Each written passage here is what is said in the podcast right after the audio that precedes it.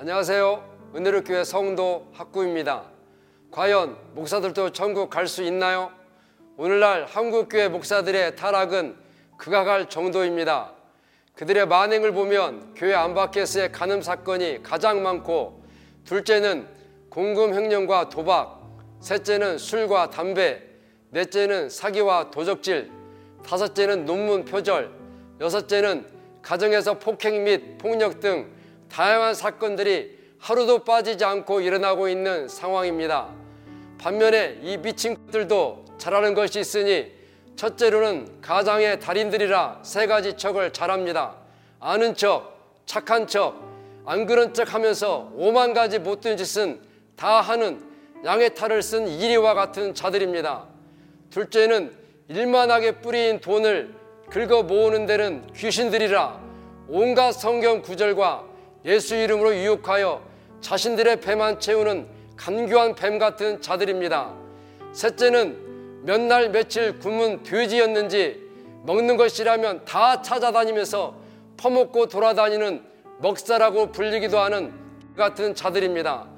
지금 목사들을 비난하는 것도 폄하하는 것도 아닙니다. 정말 우주전 일곱째 날에 진리를 깨닫고 돌아서기를 바라시는 아버지의 마음을 알리고자 할 뿐입니다. 저 또한 이런 삶을 살았었을 때는 살아있으나 죽은 자처럼 무감각하여서 귀신이 주는 생각에 하나가 되어서 짐승 같은 삶을 살았었습니다.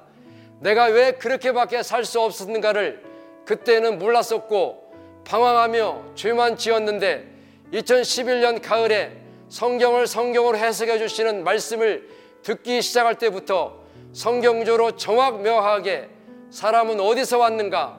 왜 사람이 죄를 짓는가? 왜 사람이 죽을 수밖에 없는가? 모든 문제와 해답은 어디에 있는가 등 성경을 읽으면서 가졌던 많은 의문들을 하나씩 하나씩 알고 깨닫게 되어졌습니다.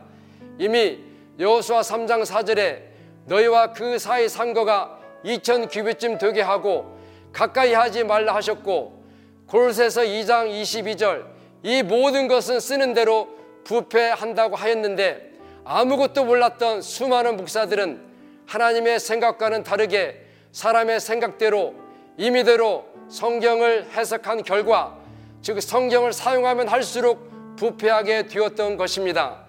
마치 재래식 화장실에 똥이 가득 차 넘쳐서 밖으로 흘러나오듯이 저들 마음에 간음, 음란, 사기, 도적, 돈 등이 차고 넘쳐서 위쪽으로 드러나게 된 것입니다.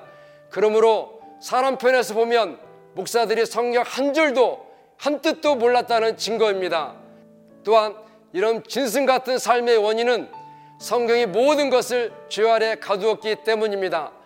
때가 될 때까지는 즉 성경을 알 수도 볼 수도 깨달을 수도 없었는데 만세전 하나님의 계획과 뜻이 있다는 것을 전혀 모른 채 목사들은 자신들의 육신의 정욕, 안목의 자랑, 이생의 자랑에 이끌려 한철 장사하는 메뚜기처럼 성경을 난도질하여 이익의 도구로 사용하였기 때문입니다.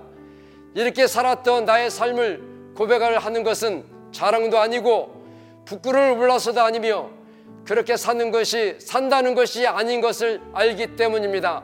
속히 진리를 알므로 지옥 같은 고통 속에서 벗어날 뿐 아니라 진리 안에서 누리는 자유가 무엇인지를 알기를 소원하시는 아버지의 마음을 이제야 조금 알기 때문입니다. 제가 이렇게 돌아설 수 있었던 것은 절대적인 하나님의 은혜로 신옥주 목사님과 만남이 있었기 때문이었습니다. 그런데 지금 아무것도 모르는 자들이 이단이니 사입이니 조롱, 희롱함으로 택한 자녀들조차 말씀을 듣지 못하게 하여 구원에 이르지 못하도록 막고 있습니다. 이렇게 하나님의 큰 일을 방해하는 자들을 성경에서는 마귀라고 하였습니다. 대제사장, 서기관, 바리새인, 유대인들이 오실 그리스도를 기다리고 있었지만 성경인들은 실상 육체를 입고 이 땅에 오신 하나님의 아들 예수님을 알아보지 못하고 도리어 사람의 생각대로 이단이라 하고 십자가의 못을 박도록 내주었습니다. 사도 바울 또한 나사리 이단의 교수라는 소리를 들었지만 지금은 그 누구도 예수님을 바울을 이단 사입이라 논하는 자는 없을 뿐 아니라 도리어 사람의 생각대로 예수님처럼 바울처럼 살 수 없을까 하고 있습니다. 하나님께서는 일을 하실 때 사람인 예수님을 바울을 다윗을 성령의 그릇으로 사용하였듯이 우리 목사님을 또 다른 보혜사 진리의 성령의 그릇으로 쓰시고 계시는 것입니다. 이미 성경에 예언하신 대로 우리 목사님도 실상으로 오셨을 뿐입니다.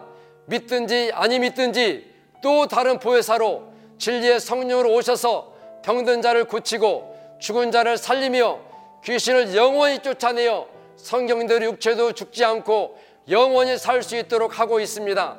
시편 57편 3절에 저가 하늘에서 보내사 하나님이 그 인자와 진리를 보내시리로다 하셨으며 요한복음 14장 26절에 보혜사 곧 아버지께서 내 이름으로 보내실 성령 그가 너에게 모든 것을 가르치시고 내가 너에게 말한 모든 것을 생각나게 하시리라고 하셨습니다.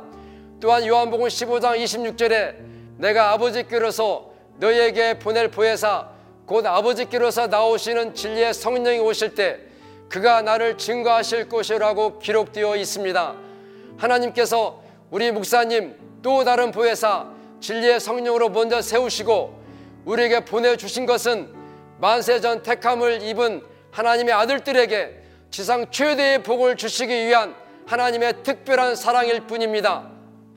지난 6일간 즉 구약 4천년 4일 신약 2000년인 이틀 동안 스스로 목사가 된 자들이 성경을 하나님의 생각과는 다르게 사람의 생각대로 보고 말하였던 악인들의 세상이었지만 이제는 그들이 일할 시기가 끝났으므로 우주적인 일곱째 날 7일 여호와의 날에는 하나님 앞에서 잠잠하여야 구원을 얻을 것입니다.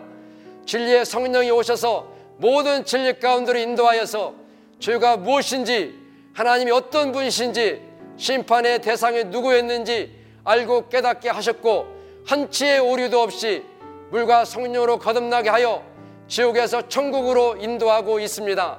성경을 가지고 정확 명확하게 눈을 떠서 확인할 수 있도록 하신 것은 하나님께서 성령으로 우리에게 보이시게 하셨고 성령은 모든 것, 곧 하나님의 깊은 것이라도 통달하시고 계셨기 때문인 것입니다.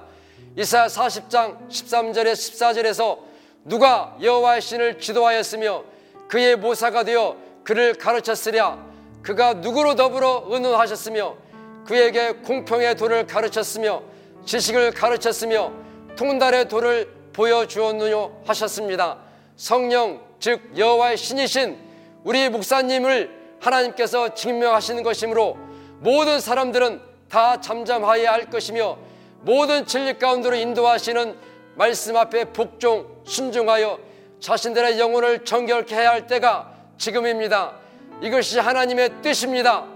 그런데 소경, 벙어리, 귀머거리, 귀신 들린 몰각한 목사들이 가치 없는 즉 먹고 살기 위한 기득권 때문에 우리 목사님을 비난, 조롱, 정죄하는 것은 단순한 것이 아닙니다.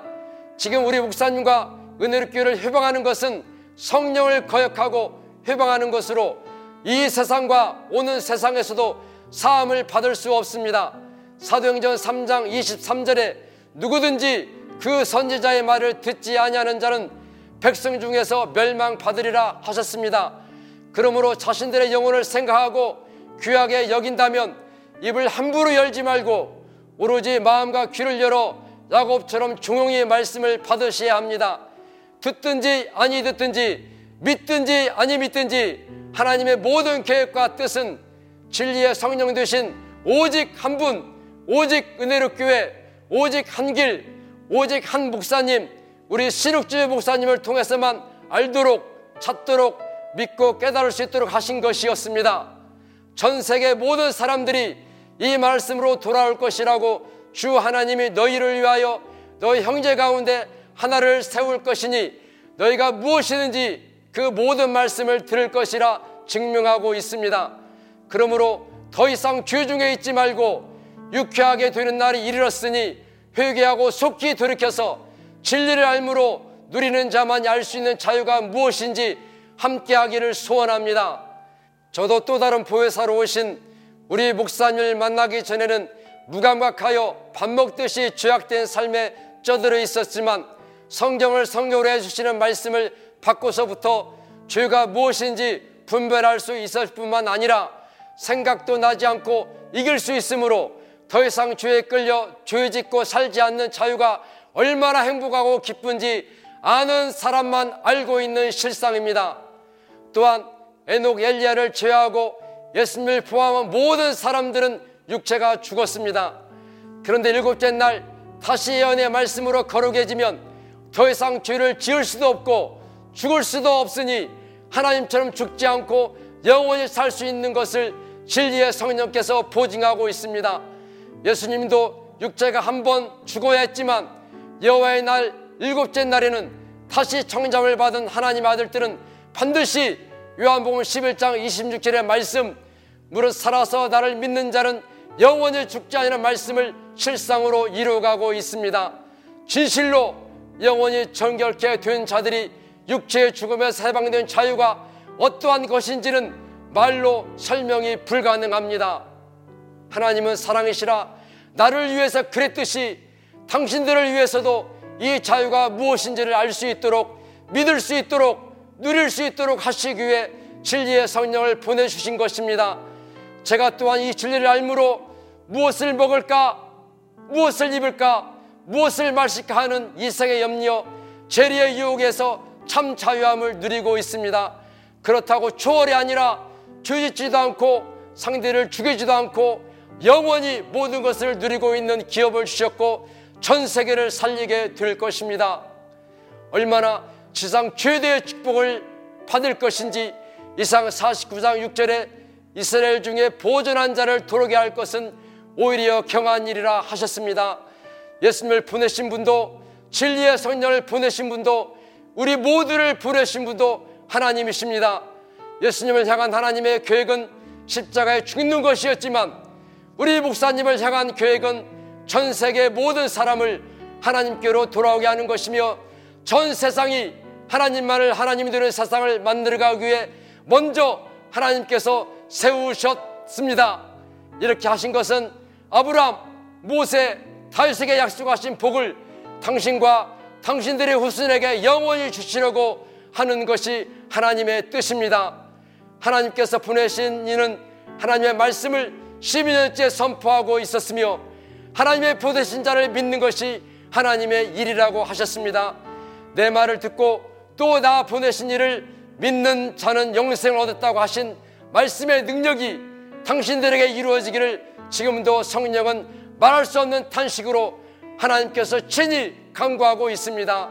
아름다운 소식이 있는 날에 우리가 먼저 알았기에 우리가 잠잠히 있을 수 없으며 사람이 선을 행할 줄 알고도 행치 아니면 죄냐라고 하신 하나님의 말씀을 두렵고 떨림으로 이루고 있을 뿐입니다. 전 세계 천주교 기독교 가정 여러분 속히 회개하고 돌이키시기를 바랍니다.